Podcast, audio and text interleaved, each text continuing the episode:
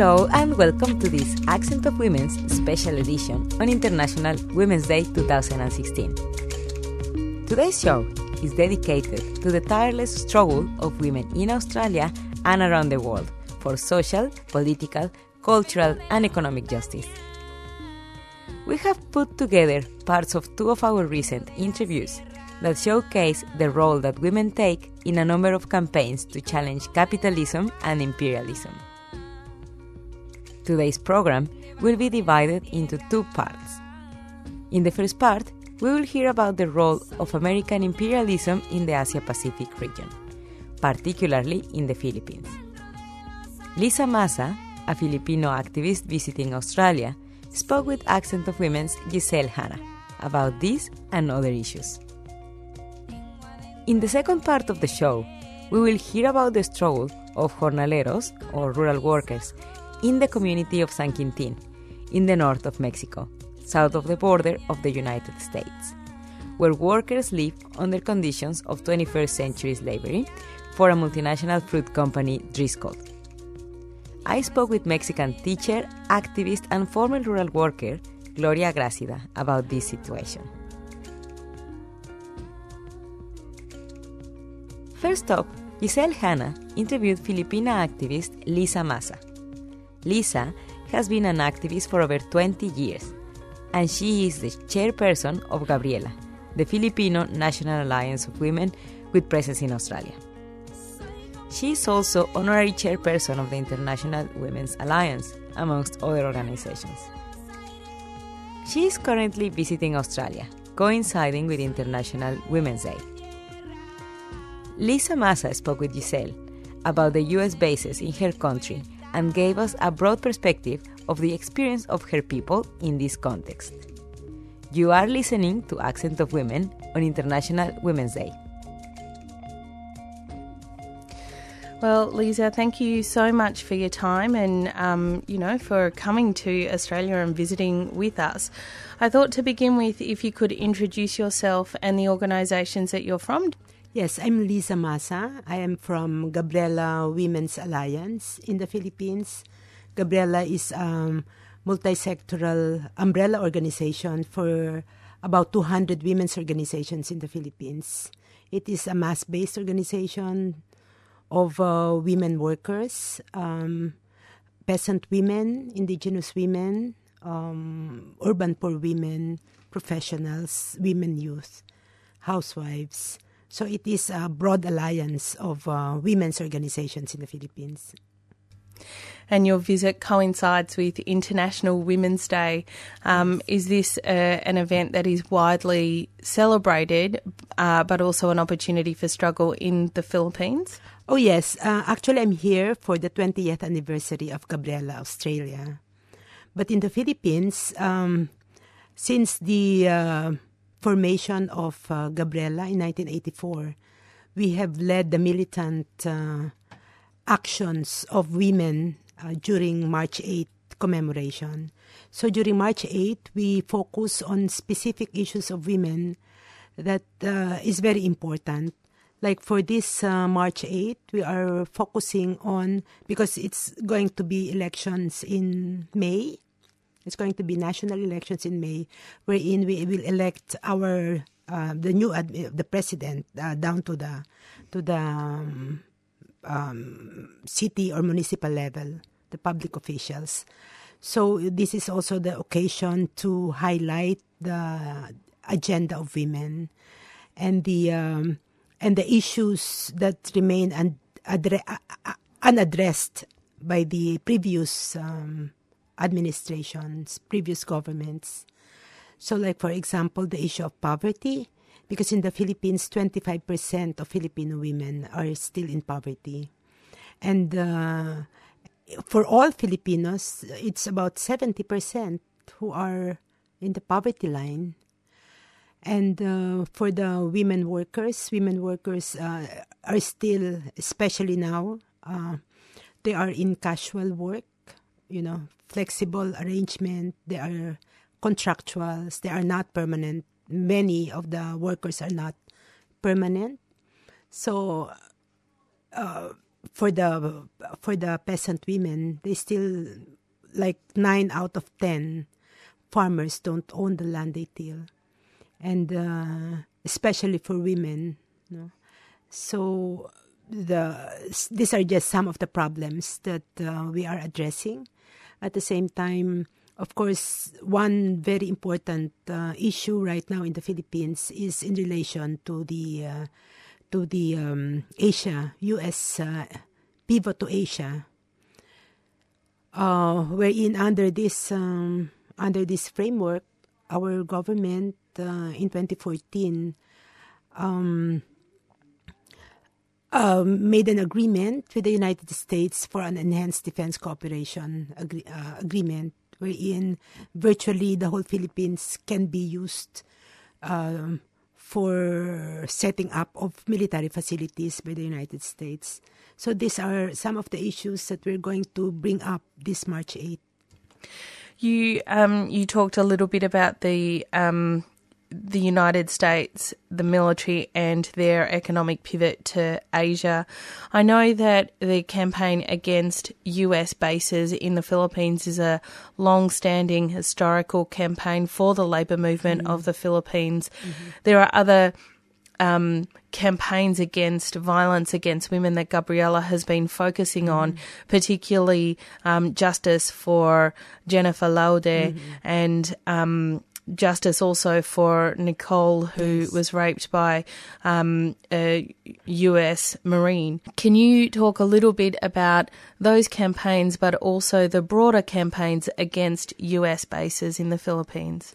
Yes, well, in 1991, um, that was a historic moment for the Filipino people because. Uh, um, as a result of the uh, anti-basis campaign, which became very broad, the Senate uh, did not anymore pass a new treaty with the United States, you know, uh, for the use of our our land for for basing by the U.S. military.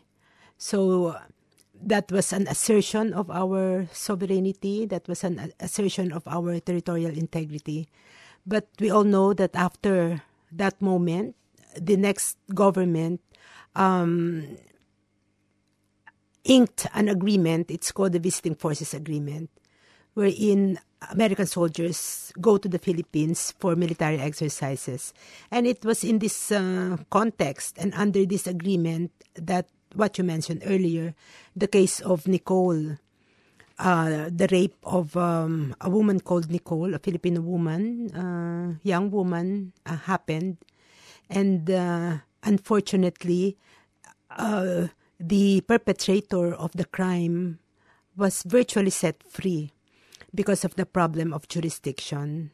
Because uh, under this agreement uh, it has very uh, it a very sticky point we, uh, about jurisdiction such that the United States can go around the provisions so that the perpetrator of the crime is able to to you know is able to get out from the offense and uh, even if our Philippine courts already convicted the the rapist of the crime he committed so it was um, a direct up- affront to our sovereign laws, to our justice system, and of course our sovereignty as a as a country. So, of course, uh, in 2014, um, when uh, when U.S. President Barack Obama visited the Philippines, that was the time when an executive agreement was uh, was uh, reached between the Philippine government and the and the U.S. government for an for an enhanced defense cooperation. So, under this agreement, the both the United States and the Philippines would uh, pinpoint what they call agreed locations anywhere in the Philippines for the setting up of facilities uh, where they can, you know, uh, store uh, war material, where they can build bunkhouses for the thousands of soldiers that will come in. Of course, they're not saying it's, these are bases. They're saying these are military facilities, but the use and of of these facilities are really um, like um, the U.S. bases uh, before, and uh, for us women, we know what this means. This means, you know, within this area where the soldiers are, again, uh, the um, the proliferation of the rest and recreation industry, the prolif- you know the American soldiers committing crimes and they are they are they go scot free.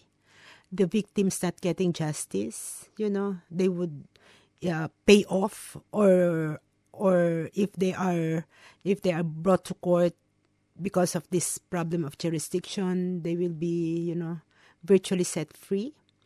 So these are these are the problems, and for us women, we also know, the, you know, it it's not only the actual offense and the crimes committed by the soldiers, but it is also the culture that is developed around these base areas. I remember in um, when the U.S. bases were there, uh, in Subic and Clark uh, Air Base. So in, in those in the cities, in these two cities where the bases were, uh, there were soldiers on the streets. You know, there were there was um, this culture of violence, as we call it, this ideology of violence. Because one time you will see T-shirts being sold, and and where there is a picture of a Filipina woman, and they will it has this lettering words on this t-shirt saying um, you know uh, little brown uh, fucking machines eating rice so that's how they depict and that this is the culture that is being spread in these areas you know so and we know uh, about children being victims also of uh, violence so this is uh, integrated into the history of the U.S. bases, into the presence of uh, U.S. soldiers in our country. That is why Gabriela is very much opposed to it. But not only Gabriela, but uh, um, the movement of workers, trade unions, uh, Bayan, which is the umbrella organization of uh, patriotic uh, or umbrella um, alliance of patriotic organizations is spearheading and uniting the people uh, against these unequal agreements. We just heard Giselle Hanna speaking with Filipino activist Liza Maza about the role of the militarization and imperialism the, of the United States in the Philippines. The complete interview will be played in full in upcoming weeks. It is International Women's Day, and we are listening from campaigners and activists from around the world here on Accent of Women. Next up, I interviewed Mexican teacher and activist Gloria Gracida. Since the age of 10, she began working in agricultural lands, property of multinational companies in the north of Mexico. She will be speaking about the struggle of the jornaleros or rural workers in San Quintin fighting for a life with dignity, about the formation of their union and the current international campaign to boycott Driscoll Berry Company. Eh, bueno, mi nombre es Gloria Gracida Martínez, como bien lo decía. My name is Gloria Gracida Martínez. I am originally from the state of Oaxaca in the south of Mexico. I moved north when I was five years old with a migrant family coming from one of the poorest states in Mexico, Oaxaca. We arrived to Baja California, to the San Quintin Valley. My family, since we arrived there, have worked in the agricultural fields. Many of them are still working in the fields, and even myself, I worked there since I was 10 years old. I witnessed all the injustice we endured, that the rural workers, the jornaleros, still live every day. These experiences motivated me to pursue a better future and I went to school. I am a teacher. I have a master's degree in teaching, and this has helped me become a stronger voice as a spokesperson for the movement of jornaleros in the USA and abroad. I think having an education helped in my role because I no longer worked in the fields directly. For many of our compañeros, it's almost impossible. If they openly express their concerns, if they publicly disagree with the mistreatment they receive, they are easily punished. They can be easily sacked. In my case, they cannot sack me or do much to so easily. So my voice can be stronger, and I can represent thousands of jornaleros, not only in San Quintin, but, across Mexico. Well, thank you very much for introducing yourself. This month, in March, it, there is the one year anniversary of a historic march in which thousands of jornaleros and jornaleras rallied from San Quintin to the US border. A group of workers mobilized to bring to the spotlight a list of demands that actually we could say that pretty basic demands in terms of respect of the minimum wages, provisions of sanitation, and other basic necessities. And this march brought to the public eye the terrible working and living conditions that these workers endure in the north of Mexico. And that is a situation uh, that has been going on for decades. Could you share with our audience about the inhumane conditions that the San Quintin jornaleros are sub- subject to? Así es, eh, como te comentaba, las personas que llegan a trabajar. As I have mentioned, people that come to work here do so in a situation of disadvantage already. They are the poorest of the poor. They come from the state of Oaxaca or Guerrero or Chiapas in the poorest south, and and are mainly indigenous people. About 80% are illiterate. Many of them are lied to by labor hire companies. They promise them a place to live and good wages. But when they arrive to work, the work is, it was all a lie. They are put in cardboard houses that are, that they have to build themselves with cardboard and plastic sheets that, that come from the packaging of the chemicals and pesticides used in agriculture. So they live in toxic houses. They have to find a way of surviving extreme temperatures as in this geographic region, sometimes it's very cold, sometimes it's very hot. And these workers have no health care cover. For decades, they have been working with no health insurance and no work entitlement. They work between 12 and 15 hours a day and are paid about 7 US dollars with no overtime and without any rights for women and mothers. There is also sexual harassment and abuse. And well, so many horrible stories I could go on.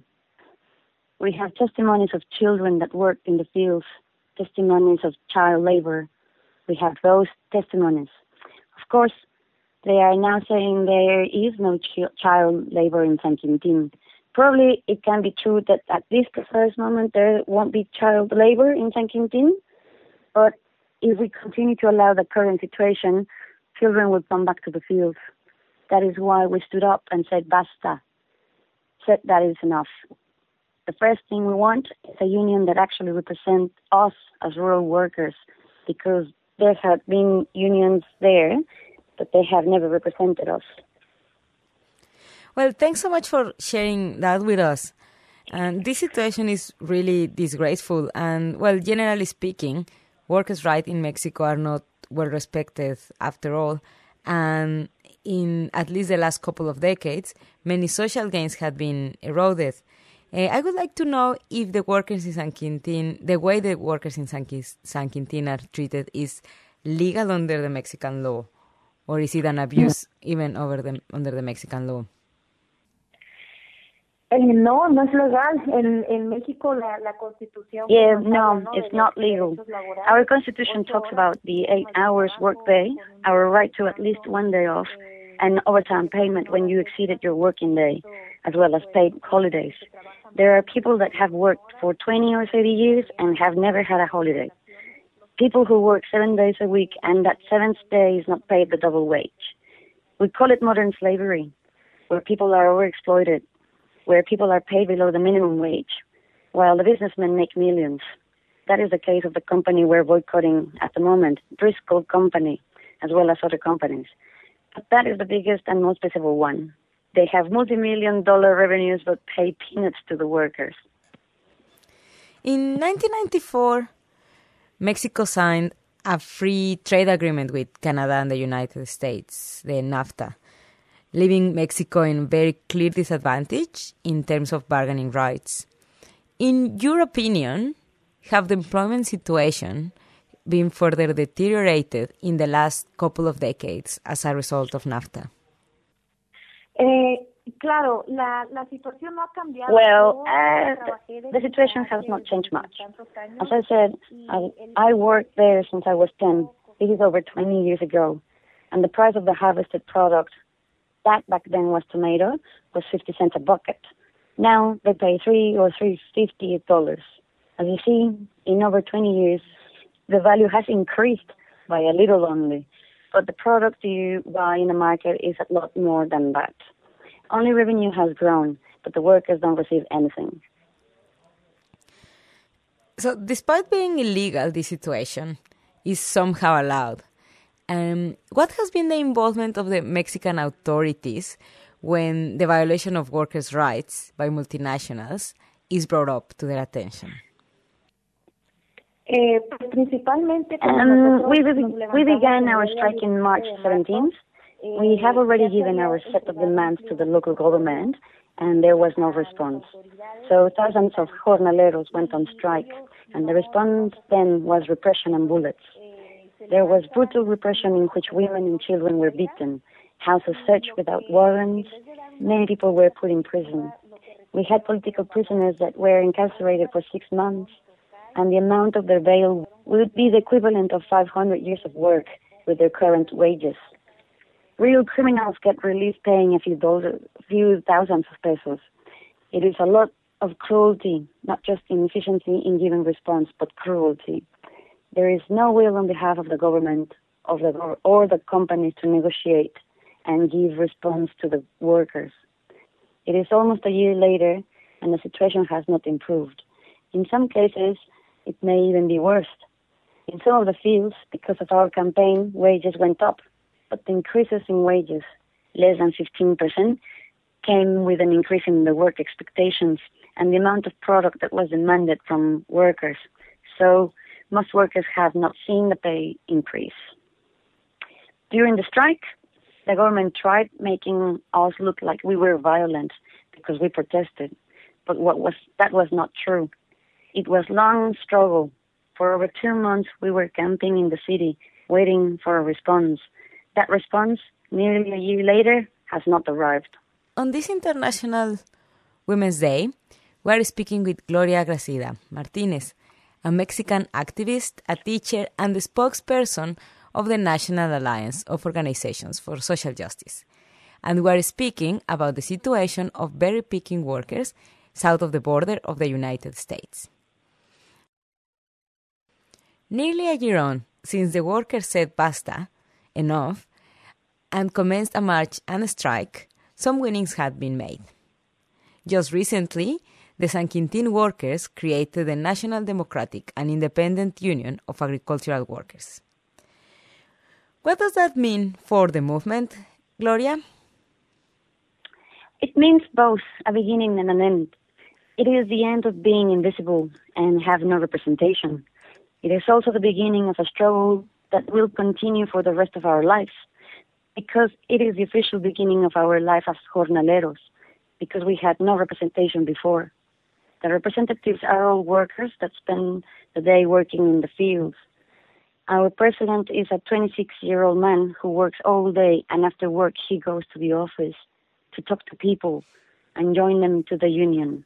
It is a victory for us. Now, finally, the, the jornaleros know who represent them. In the past, contracts, agreements would be negotiated and we had no say.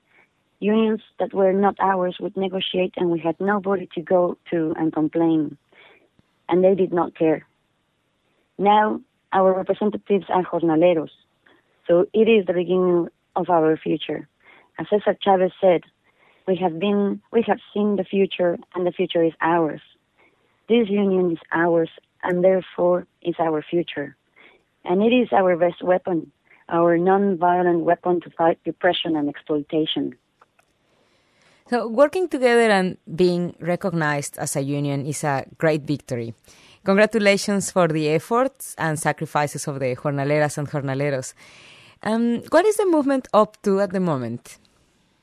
At the moment, we are trying to bring our message across Mexico and to other countries. We do a lot of work with the United States because it is close and it is very important for us. But we also want to inform other countries where Driscoll products get exported. People have so far given great response. We encourage people in Mexico, in the USA, and across the world to share information about our campaign. Having our union gives us hope and energy. It is a dream come true. I would like to read a quote by Jornalero Cesar Chavez. He once said, Once social changes begins, it cannot be reversed. You cannot un- uneducate the person who has learned to read. You cannot humiliate the person who, ha- who feels pride.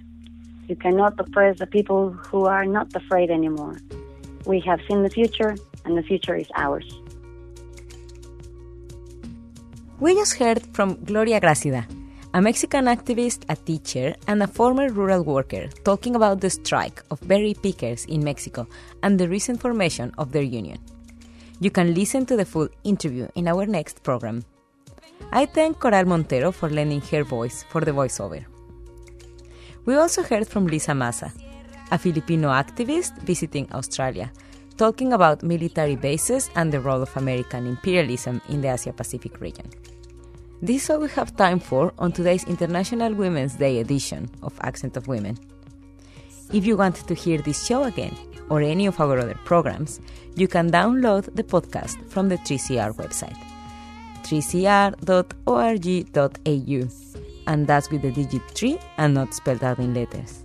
Go to the Accent of Women page and follow the links to this week's show. Accent of Women is produced in the Melbourne studios of Community Radio 3CR and is distributed nationally via the Community Radio Network. If you want to get in touch with the producers of this show, you can contact us by writing to accentofwomen at gmail.com. You can also follow us on Twitter or like our page on Facebook. Thanks for tuning into the show today. I'm Lourdes Garcia Larque, and I look forward to your company again in our next program.